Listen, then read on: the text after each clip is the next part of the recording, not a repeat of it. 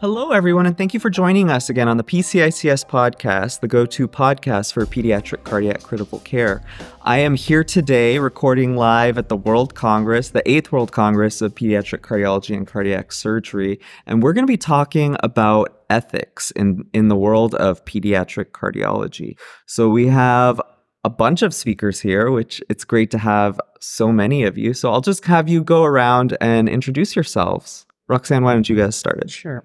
So I'm Roxanne Kirsch. I'm a cardiac intensivist and clinical bioethics associate at the Hospital for Sick Children, Toronto, Canada. And I'm Melanie Jansen. I'm an intensive care specialist and clinical ethicist from Brisbane in Australia. I'm uh, Katie Moynihan, a cardiac intensivist from Boston Children's. And I'm Laura Miller Smith. I'm the medical director of cardiac critical care at Doernbecher OHSU in Portland, Oregon, with some background in ethics as well. Well, thank you all for joining me. I, I, think it's been great at the World Congress that there's there's definitely been sessions focused on ethics, but then there's also been talks on ethics scattered throughout, which is really really nice. And I, I really enjoyed the session that we all just walked over from, which was the the, the ethical dilemmas in uh, congenital cardiac care. Um, so I'd like to get us started by just asking, um, and any of you can answer whatever uh, questions come out, but. Uh, for our listeners, why don't you just describe some of the biggest ethical dilemmas that are facing cardiac cardiologists and cardiac intensivists um, today or in the near future? I mean, there's many of them. So any of our lists will be inadequate. And I, I, welcome our listeners to come up with the three things we didn't think of or the 12 things we didn't think of. Because every day in critical care, especially, but in pediatric cardiology in general and cardiac surgery is, is, uh, uh, ingrained with some component of needing to be ethical about the care that you deliver. And challenges are uh, both old ones and new ones coming up. Some of them that we highlighted uh, in the specific ethics in, in pediatric cardiac uh, care uh, were fetal intervention and innovations. And this kind of leads us into a lot of the ethics around innovation, which has existed for a while, but continues to um, evolve and make us rethink how we approach that.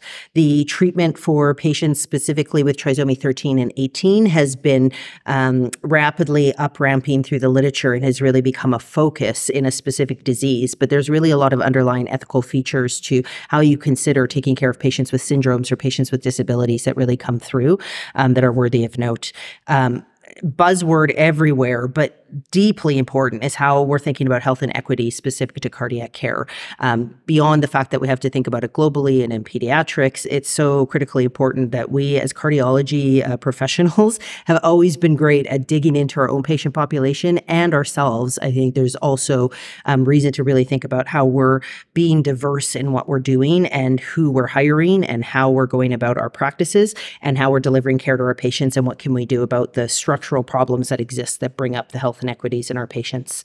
Um, we've had lots of uh, conversations and ongoing evolution and understanding and revisiting all the ethical aspects of delivering ECMO care for patients. This will only ever be an expanding topic as we use it more and more. Um, and we can rely back to some of the things we know from other devices and how we ethically use devices in pediatrics as a whole is an interest of, of many of us. Um, we revisited treat xenotransplantation because there's really a, a uprise in how we're engaging in xenotransplantation. And there's the idea that pediatrics may actually be the ideal focus for that, um, and really some encouragement to the pediatric group to think about how we're going to lead that field rather than follow that field.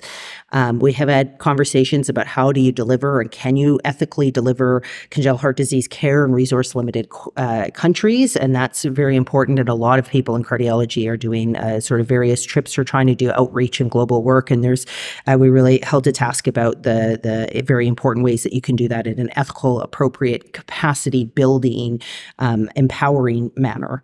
Um, and then, of course, AI, because it is just everywhere around us and nobody wants to stop thinking about it or talking about it. But there's a few different ethical issues that come up with AI that, of course, uh, translate beyond cardiology. But one of the ones that we focused on is how do we remain good doctors who are taking care of patients rather than deferring all the care to the AI um, and the ethical issues within. I think there's probably others that we've forgotten in that list. Anybody want to add a few?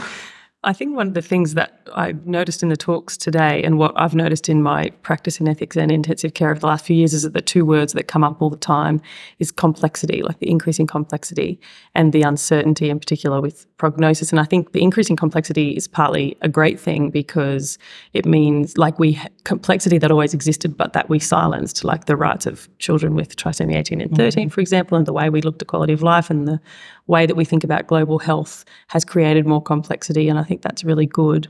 Um, and the innovation pushing that we've been doing creates complexity. And in the setting of all of that, then you have uncertainty, which then feeds into how do we properly do shared decision making and work out what is the right thing to do when we don't have all of the facts.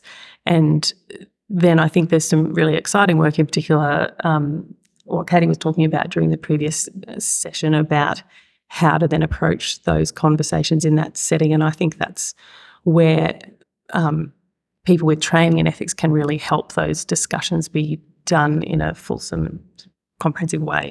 Yeah, I completely agree. I think innovation is so exciting and it is, you know, where the field is moving. And at the same time, we need to be able to create boundaries through transparency and, and rigor or processes to be able to, you know, ensure that this is performed and continue to be performed in an ethically supported way. Um, and so, you know, the two kind of themes that I've been focusing on throughout, you know, the, the few talks this week has been on about transparency and then, you know, having processes or or robust processes or rigor to be able to to um, allow that to be an ethically supported um, path. Um, I uh, agree completely with these ladies. I think sprinkled throughout the discussions today is always that component of shared decision making with families and how we calibrate how directive we are as physician and providers and um, uh, nudging or moving families towards um, certain decisions when we have so much uncertainty and complexity. And I think that will be increasingly challenging. Um, the pendulum has certainly appropriately moved away from the paternalism that was, I think, utilized, you know, decades ago, um, maybe maybe not quite so long ago.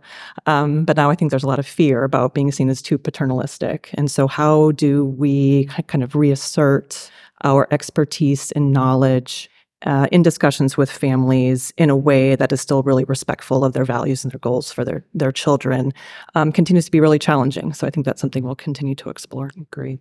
You know, I was reflecting also. We have uh, physicians talking to you today, but also recognizing the nurses have a lot of additional issues to face, and uh, moral distress is often felt by physicians and rarely mentioned, but noted by nurses and frequently mentioned. And it's uh, we need to really do a lot of interventions and attention to moral distress in both groups. Um, and that also reminded me that with nursing shortages and resource shortages, this is uh, a critical component, but it also lends a lot of ethical lenses to how do we care for patients when we're trying to make do um, with less um, and the impact to both the humans and the patients that comes from that.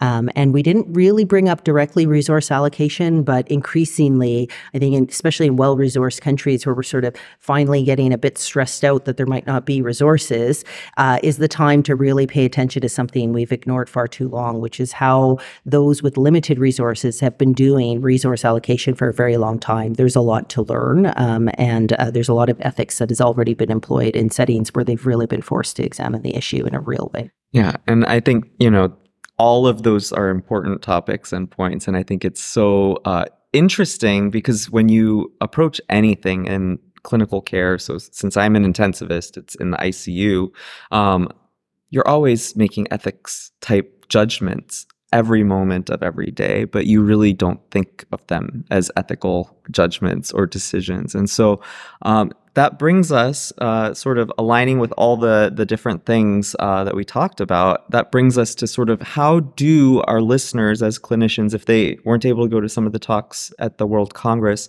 how do you um, suggest that it's is there like a systematic approach for them to uh, to figure out how to approach situations where there is uncertainty or where the needle is moving actively and the benefits of therapy are unclear. So some of the examples that you already brought up are um, in genetic syndromes where uh, the the benefit or the life uh, the quality of life or quantity of life is very very uncertain or when a child is maybe going to be technology dependent or not, or advanced um, life support therapies like ECMO and, and mechanical circulatory support. Is there sort of a tried and true method to approaching those situations? I'm going to guess the answer is no, but uh, any tips?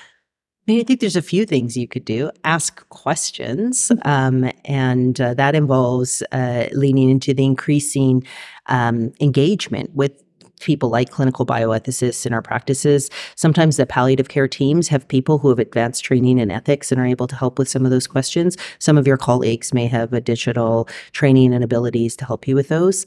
Um, I think one simple step is check yourself. So if it feels like there's a view and a value at hand, what are your views and values? You have to do a lot of self reflecting to actually be able to engage and make ethical decisions. So that would be one step that I'd say everybody can do is what are your views and values? Am I imposing them? Am I being open minded? Am I actually listening for what views and values are coming back? I think you're, you're right. But I think one of the key things that people with training will often help um, clinicians with is asking questions, but the particular questions of you know, we, we, actually rarely disagree on the value claims. I don't think like there's nobody in a children's hospital that would say, I disagree with the ethical claim that we should act in the child's best interests. But I think um, learning to differentiate when there's a factual question to be answered and when somebody is smuggling in a value judgment under the cover of facts is is really important. I'm not saying people are doing that in a you know in a nefarious way, but um, I think we all I think asking each other those questions. And the other thing that I think is really important that people often talk about,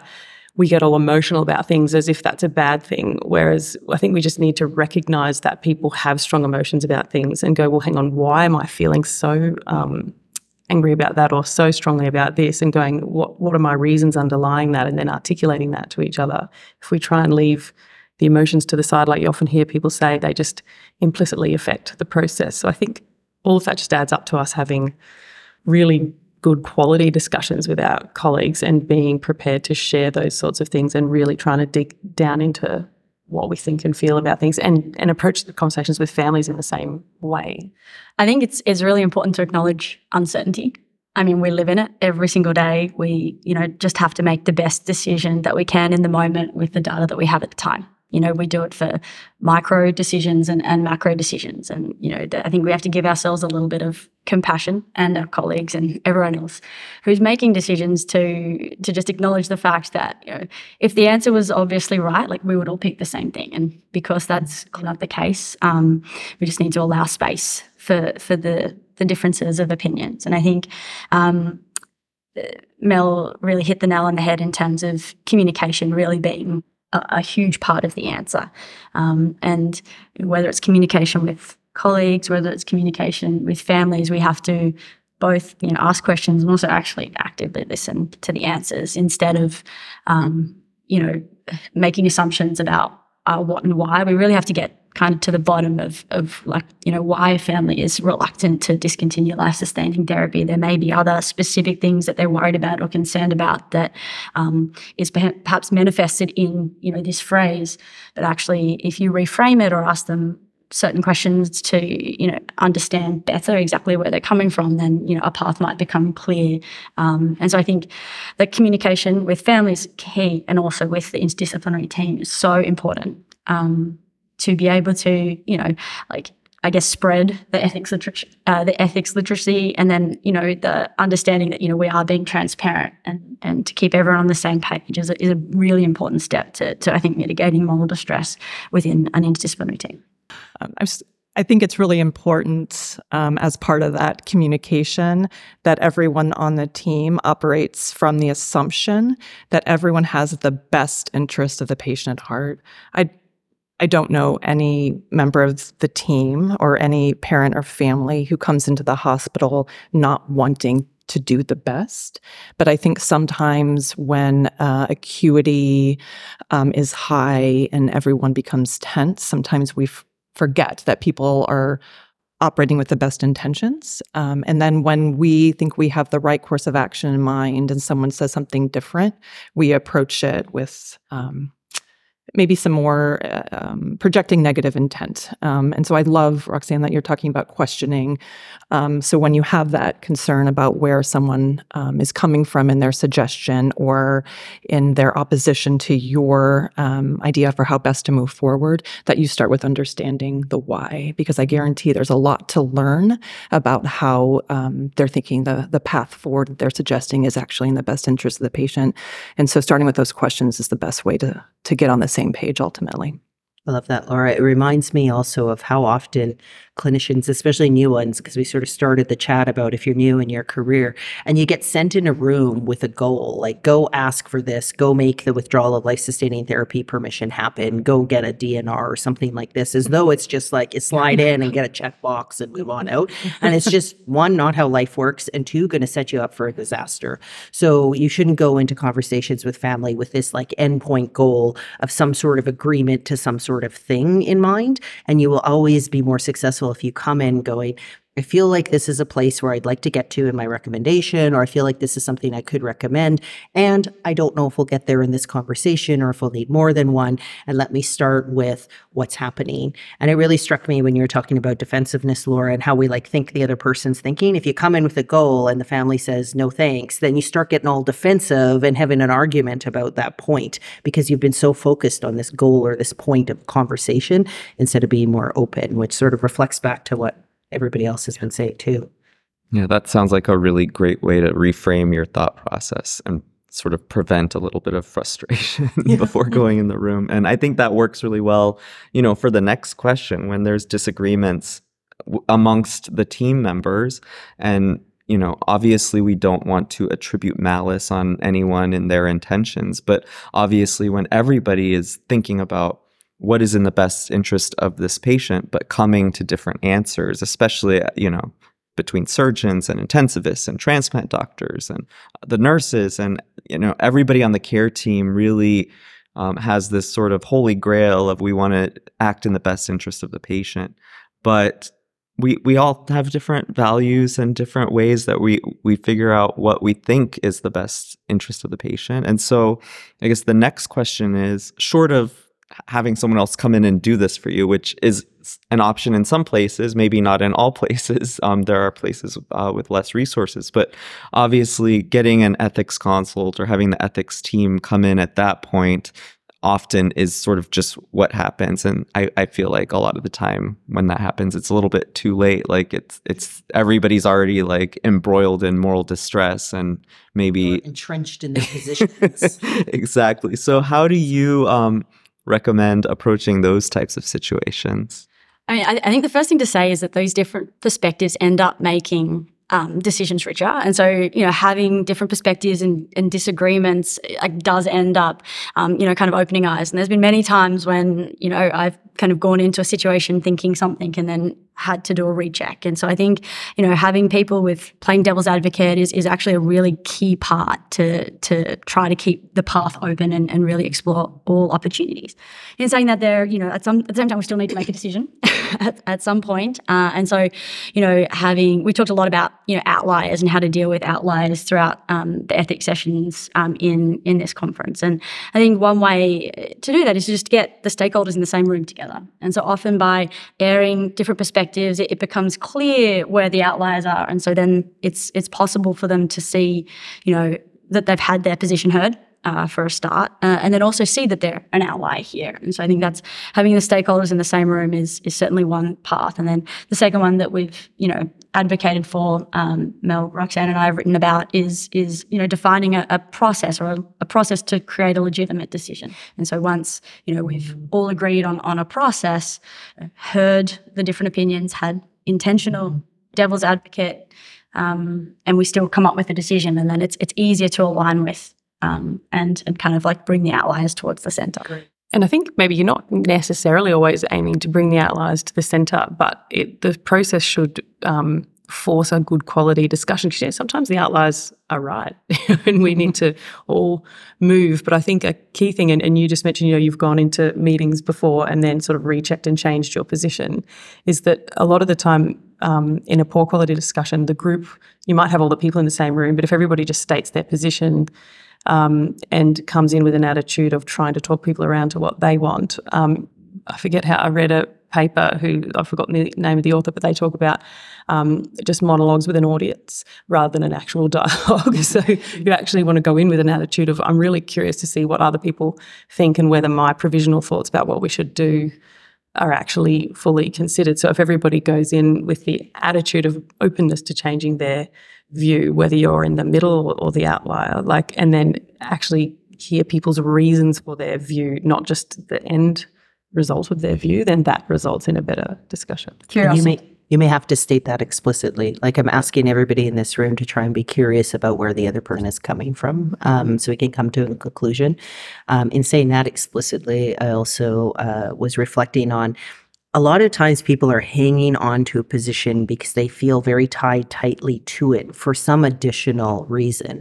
And I feel like clinicians in particular, and often this gets attributed to surgeons, but I think it's true for everyone, they have these obligations they feel to the patient or to the team or to whatever it might be, and they haven't actually said them out loud.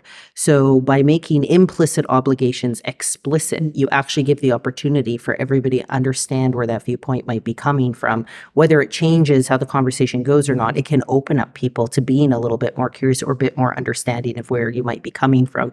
And it may actually help you in expressing it explicitly to see how it's influencing your own decision and or give others the opportunity to understand why you've already met your obligation because a lot of times people are clinging to it and it's it's actually beyond what anybody should be expected to obligate themselves to so um, i think trying to find the opportunities to get people to express their implicitly held obligations or responsibilities or what that hook is as to why they feel they can't let go or or don't want to go down a different path or need to really fixate on a, a specific issue can be can be helpful. I think that's I think that's really valuable. Um, I I always go into difficult conversations with the recognition that if I want someone else to be willing to compromise, then I also have to be willing to do the same.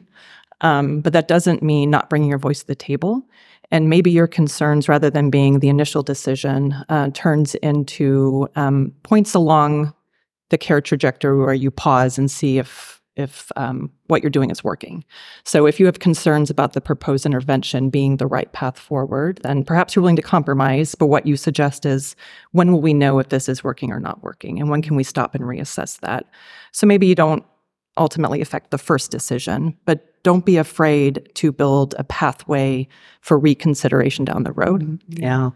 That's so brilliant, Laura, because a lot of, I mean, we do this in ethics all the time. You can't generally make a perfect decision that upholds every principle and ethical obligation that you might possibly have, but it's the pieces that are incompletely upheld or not ideal. How do you mitigate the impact or the negative impacts of that? And it's kind of what you're speaking to now by having your voice in there, even if it isn't changing the first decision, you may be able to make contributions that mitigate the negative impact of an alternate decision. I think that's something that's really useful when you're talking to families, especially in that state of uncertainty when people are like, oh, should we really be doing this, uh, you know, highly burdensome, highly resource, um, you know, driven therapy. It, and sometimes you might be surprised that parents want to embark on something that, in your view, looks like potentially poor quality um, or more burdensome than, than you would think. But I often ask them, well, what would it look like for you when, what things would make this you think the burdens are too high.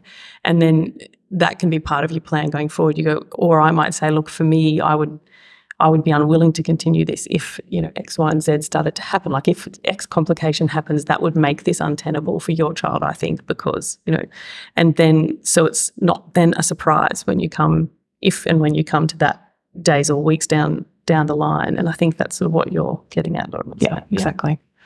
Yeah, and I think that also harkens back to the planning your exit strategy that you talked about. Do you want to uh, tell our listeners a little bit about because I think you know ECMO and then the questions about ECPR and consent and all of that. It, it's such a hot topic for having these ethical type dilemmas and discussions. Do you want to briefly reflect on um, your talk and then maybe some of the discussion afterwards? Yeah, I mean, uh, ECMO is a, a high high risk, potentially high reward therapy um, we use as a last resort usually, and the mortality rates are around 50%. So, you know, I argue that for all patients on ECMO, we need to be transparent about what the potential outcome is, considering it's highly likely that the child will not survive to go home. And if they do survive to go home, they will not be the same child. Um, and so I, I advocate, and many others agree, that, that we should start that process from the outset um, and be, you know, provide that anticipatory guidance. And um, really through iterative conversations and obviously not dropping 10 bombs in, in one conversation, but through iterative conversations, we, we build on, um, we build on and, you know, breaking serious news and, and eliciting values and goals so that we can make decisions with families together about, you know, how we weigh the benefits and burdens of therapies and create milestones like we've all been saying about, you know, what we would expect plan A um, to be how, how we're achieving plan A. And if, you know, plan A becomes not feasible, then we have plan B. But look, for now, we're hoping for plan A and we'll put plan B in a box for a little while and put that away. And then later, if you know it becomes clear that plan A is no longer a feasible path, and we say as, hard as it is, it's, it's time to start talking about the alternatives. And if we've flagged it earlier on, it's an easier introduction in subsequent conversations. And so, planning an exit strategy when you know the mortality rate from this therapy is is this high is something that we really need to start doing from the outset, and defining what ECMO is, which is a, a temporary intervention um, and creating goals with families, which may change, um, but eliciting their values and understanding what things are important to them. And if certain, you know, paths happen or complications happen, you know, what they're not willing to accept and when the burdens will outweigh benefits and acknowledging with them that there is uncertainty, we'll make that decision together. And I think that's something that we've said a lot throughout this conference that shared decision making exists on a spectrum. And for these types of decisions, we there's ethically justified approaches to use a more extreme end of, of directiveness and, and clinician guidance while still understanding what the family's values are and be able to provide recommendations which are value aligned but still unburdens them from um, the decision making. I think something that didn't come up but is really important is understanding that the impact of the one case that becomes very contentious and it's like everybody's worst nightmare of nobody being able to come to an agreement and a child being in the middle of this whole contentiousness and various teams have to go through this in different ways with different legal and other structures to to help them and trying to come back to understand that that's actually an infrequent occurrence can be very difficult. And that actually can build into a fear of talking about it at all. And all you focus on is the one badly encountered exit strategy. Um, that was maybe even somebody else's and you just avoid talking about it altogether which is actually going to worsen your problem or your fear because you're more likely to come up with multiple bad experiences of exit strategies from fearing to talk about it to begin with. And so there's some internal bravery we all have to mm-hmm. do in being like gosh this could be hard. I might have to psych myself up a little bit Uh, recognize, note, I have anxiety, particularly because the most recent case was difficult, or the conversation didn't go well, or my colleague wound up in a in a really tough situation with his particular family. Take a deep, deep breath and jump in and have the conversation anyways. You might need more planning, but you have to have the conversation. I think it's key. Like, I mean, most of the time we do get this right, and most of the time we can develop therapeutic relationships and and most of the time these conversations do you know go the way that we hope. And and most families do want our expertise and input. And all, all the data out there really does suggest that families want to make these decisions on their own. They don't they they want our guidance and and it is part of our job. Um, we have that fiduciary responsibility to really help guide them through this you know nuanced you know complex navigation. And it is it's part of our, our job to help them with that. Um, we can't leave them alone to to google the answer I'm smiling a little bit, not because I mean it's obviously a difficult subject, but um, I I think of those who go into cardiac critical care as some of the most courageous people I know, and yet when it comes to this topic, right. the number of times that it just feels overwhelming. Uh, I mean, to myself included, but to colleagues. Um, and that you hear conversations behind closed doors about, can you believe we're still doing this? Can you believe the parents still want to continue? And they're like, but did you tell the family that we are worried that we need to be done. Have you had this conversation with them? Oh, well, not yet. you know, right. so um, it does. It takes a huge amount of courage, but it's the right thing to do. It's the ethical thing to do to be completely transparent with families when we ultimately think that um, our interventions are not therapeutic and are not going to reach the goals that we intended. And you know, I think um, one thing that also didn't quite come up in the discussion, but I know um, in the paper that Katie was presenting, we do mention it, is that to we often people talk about eliciting values or um, you know exploring patients' values as if as if they're sitting there ready made waiting to be discovered in a conversation, whereas in reality nobody knows exactly what their values are about whether how long they're going to leave their child on it. Most people haven't even thought about it. And I think by talking to them and saying, look, given what you've told me about your family what I think the outcome would probably be, you know, I think if we haven't improved after this long, we probably need to, or, you know, whatever. You give your your recommendation, and then they may come back to you with with something different, and you have this conversation. Um, but they might come back to you with more information about how they think about it. And you go, oh, well, if, if you're happy with X, then maybe we would go down this pathway. And through the conversation, they actually work out what their values are. Like it's not just listening them, which I think puts even bigger, um, like you're helping families and patients construct their values, not just discover them. So you're not just discovering values that are ready made. So I think that puts an even bigger weight of responsibility on doing those conversations well. To the end of doing them well, that's the conversation you hand off your pager for. You have somebody cover you. You make sure you're not getting interrupted. I know we all have multiple conversations with families where we get interrupted, and a good portion of the time that's okay, and families can understand it. But if you're going in and you're going to have to psych yourself up to even have the conversation, then do yourself the benefit of making sure that you're not going to get interrupted 50 times, that you can't keep your train of thought, that you can't focus and actively listen because you're just being pulled away. And it sounds really silly, but it's so important to give yourself the space to have a proper conversation with the family. Yeah, the setting, the preparation, Mhm. everything is Doesn't so matter important. how senior you are, you still need it. and knowing that this conversation will occur over multiple occurrences Yeah. right it's not just a moment of time will continue being thoughtful about what happens when you uh, sign off Right. to somebody else is uh, your colleague going to be able to continue that conversation in the same way um, and if there's any concern about that maybe bringing in other parties who then can provide the continuity um, so that circles back a little bit to our palliative care colleagues um, or social work or chaplaincy, but bringing in um, other uh, individuals with expertise in these types of conversations that can really assure that the conversation is making progress moving forward. I think that's a, a great point because having that kind of continuity of language is, is useful. And so, like for example, like I use a lot of um, phrases like you know like X's body is telling us this or X is telling us this, and you know the ability to be able to continue that if you know a clinical thing changes. So to be able to you know for one of my colleagues to be able to walk in and go, oh now X is telling us this, you know, or, and, and it does actually help. I think families like follow what Yep. we're saying. Absolutely. Hello, listeners. I want to interrupt and take a quick moment to thank and acknowledge this episode's sponsors, Trapagan CPAs and Wealth Advisors. Trapagan CPAs and Wealth Advisors is a comprehensive financial services firm comprised of accounting, tax, and wealth management serving individuals and families throughout the country. For over 50 years, Trapagan has served as a dynamic leader and provider of financial services. Unlike traditional financial advisory firms, their accounting team specializes in taxation, financial reporting, and consulting services, including financing and M&A. Their wealth management team manages client investment assets and provides comprehensive estate tax and financial planning services. As certified public accountants and registered investment advisors, they are uniquely positioned to be trusted financial advisors for PCICS members. Trapagan's fiduciary team combines the value of their individual credentials to achieve a comprehensive view of your business and personal goals. Thank you, Trapagans, for sponsoring today's episode.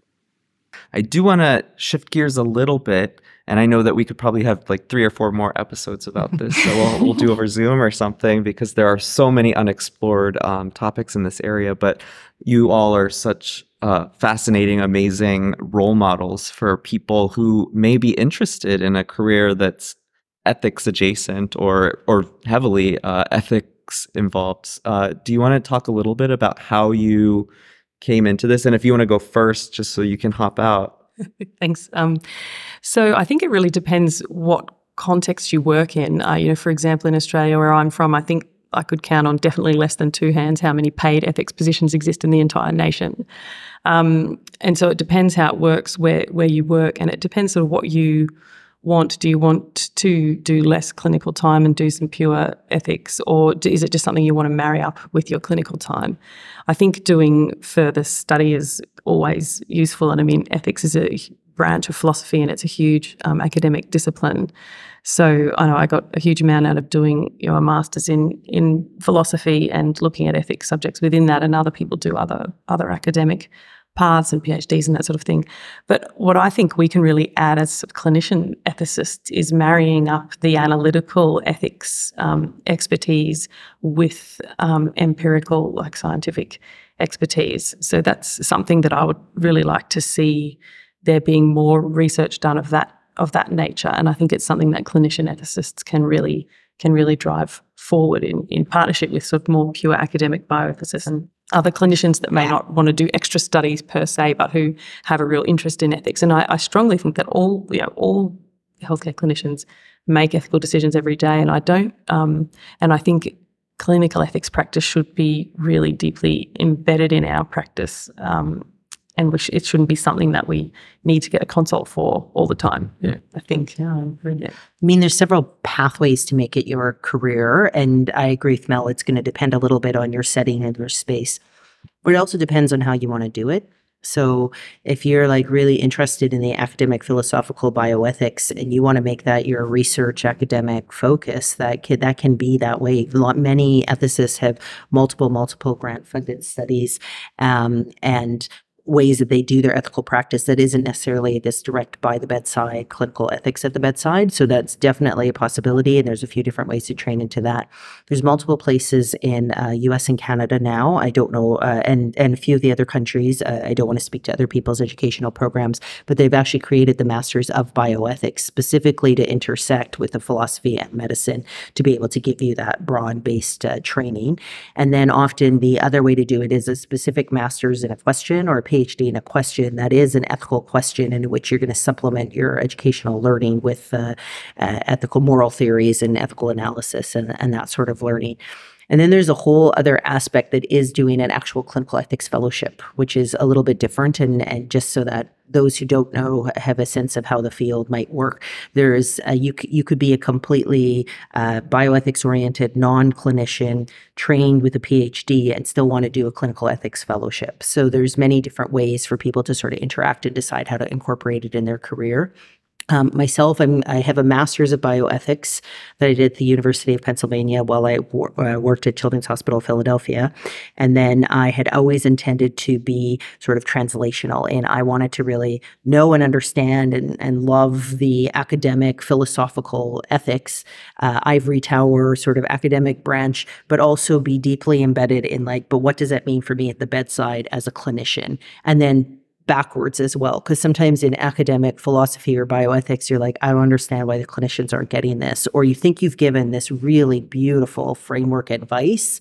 And as a clinician, you're like, well, that's utterly impractical. So I wanted to live in the space where you could cross across those things and help each to understand the other so that you were more fulsome in that space. Um, I have I am co-appointed to both the Department of Bioethics and the Department of Critical Care, but that was something that hadn't existed before. And so you may have to just ask some questions to see what your institution capability capabilities are and who you want to match up with that's going to be able to support you. And then there was a lot of support and mentorship in both sides of that pathway. So being a clinician and knowing I was going to be hired and seated in the cardiac ICU, my academic focus is in bioethics, but how can I get the support and help in in being appropriate to that genre in doing the work that I want to do? So that's how I carved out my career. But there are a few different pathways in which you could go about it. Um, yeah. So I mean, I, I uh kind of fell into this area partly because, as you can hear from my accent, I'm Australian, but I, I work in, in the US. And the approaches to decision making are, are somewhat different in terms of how the best interest standard is applied um, as an intervention versus a guiding principle. And so I, I, found it fascinating to think more about this. And um, I think uh, to Roxanne and, and Mel's point about you know bridging the gap between you know the in quotation marks ethics in uh, wafty you know 5,000, 10,000 word papers and, and making it a clinically relevant um, path for, for, us at the bedside in terms of um, guidance for decision making has really been kind of my my path in ethics. And so I'm kind of currently doing a PhD in, in that uh, to try to carve this out a little more and do a bit more of a to get more understanding and learning from my perspective. But I think, you know, to Mel's point, you know, this is part of our, our practice. You know, to me, palliative care is part of my job as an intensivist. Ethics is, is part of our job as, as physicians as well. Um, and so I think it is everyone's responsibility to to find a path in, in there to, to explore that understanding a little bit. Um, I um, came, came to my bioethics training, I think, by recognizing what an important part it was of the daily work that we did. So during my first year as a faculty member, um, recognizing the the value of having an ethical framework for the work that I was doing, um, I wanted to get some additional training. Uh, I was fortunate to be at a location at the time. I was at Children's Mercy Kansas City that has a pediatric bioethics certificate program. Um, so I completed that. Um, but ultimately, I think I got most of my experience, experience by um, joining the hospital ethics committee and engaging in consultation work. Um, and just by doing hands on training in different venues outside of the ICU, um, I think I really was able to kind of hone my ethics skills. Um, so I would say for those people who don't have the time to take on some more uh, formal bioethics training, um, I would explore different opportunities in your hospital just to get more experience. Um, and if there really isn't, uh, you know, great opportunities there, you can build some. You know, it may just be a an ethics journal club, or um, you know, reaching out to different individuals in your institution who um, can can um, help uh, do some education. I currently do not have any like carved out time for bioethics work. So it's mm. something that I just uh, try to squeeze into any, you know, few moments here and there in my day. Mm. Um, so I, I, think there's a lot of different ways that you can bring ethics into your career. Um, and I such a good point. The bioethicists in most locations would be delighted to have someone come to them and say, I'd like to incorporate bioethics education into what I'm doing or how I'm doing it or bring it to my group. Like partner up uh, with the people, I think makes a lot of sense. I just always trying to remind myself to recognize how broad our disciplines are in PCICS, and there is a, a role for nursing to also Absolutely. do a bioethics degree. Um, and uh, we have a, a, nurse who's a bedside nurse in cardiac ICU and has also done a bi- master's of bioethics um, at University of Toronto, and she uh, works with us as our bioethics nurse in our ethics program. Now, Mary had the advantage of having this sort of formal role that we created for her, but by doing her master's of bioethics, she gets that additional knowledge base, and she actually takes care a lot of the the moral distress rounds that we do, and she pays attention attention to what's happening on the unit, and there's a, a little bit of uh, uh, before the problem becomes a huge one in everybody's mind or becomes a super distressing one. Can we understand where they're at and try and uh, understand the ethical underpinnings as we go? So Mary does a lot of work in that aspect. Um, there's many nurse bioethicists who contribute hugely to the literature in bioethics. There's some nurse bioethicists who've become solely bioethicists as they transitioned out of their nursing career, um, but this isn't an exclusively for physicians kind of way to build academic academics into your career. So um, it's very open to everybody. And bioethics itself is wildly multidisciplinary. So it's one of the things that they um, are is a core principle of bioethics is to have multiple lenses from multiple different professions and, and outlooks. So everyone should feel um, empowered to figure out how they might want to bring bioethics into their practice or into their knowledge base and their armamentarium. Yeah, just a, a, quick plug for those types of interdisciplinary, like education or team-based sessions, to really promote ethics literacy. So we're all using the the same types of language and as a way to mit- mitigate moral distress too. Thank you. Well, before we wrap up, um, I mean, I know we just really opened Pandora's box and uh, haven't really uh, delved very deeply into any one topic, but is there any big sort of hot take from the meeting so far or any topic that you want to talk a little bit more about with our listeners or I mean, my hot take is uh, is a given, and I recognize my bias in it. But I think you can see from the conference, not just from the specified ethics session and just how many people were in that room. I was delighted to have such a huge turnout, but the ethics interspersed throughout all over the conference in multiple different talks.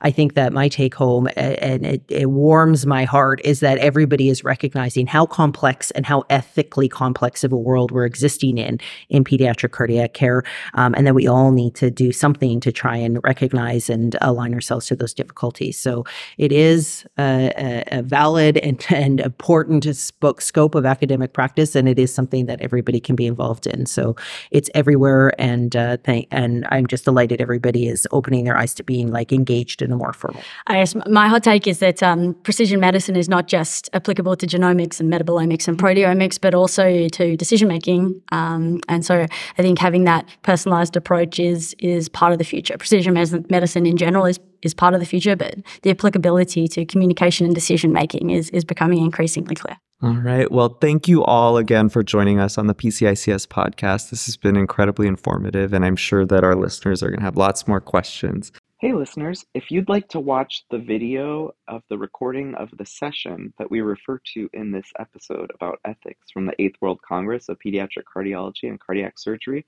I have great news for you. As of this week, over a hundred lectures from the World Congress are available online free of charge thanks to Heart University. All of these lectures can be found at www.heartuniversity.org forward slash world dash congress. The specific video uh, that we refer to in this session can be found under the Cardiac Intensive Care tab. I'll go ahead and put a link in the show notes as well. Um, and to our listeners, thank you for listening to the PCICS podcast, the go to podcast for pediatric cardiac critical care and the official podcast of the Pediatric Cardiac Intensive Care Society. Please uh, visit our website, pcics.org, where you can find out how to become a member, look at job opportunities, educational resources, make connections with great people like uh, our guests today. And um, don't forget to follow us on Apple Podcasts, Google Play, or wherever you get your podcasts. Uh, the song I Don't Know by Grapes was used under a Creative Commons 3.0 attribution license. Thank you.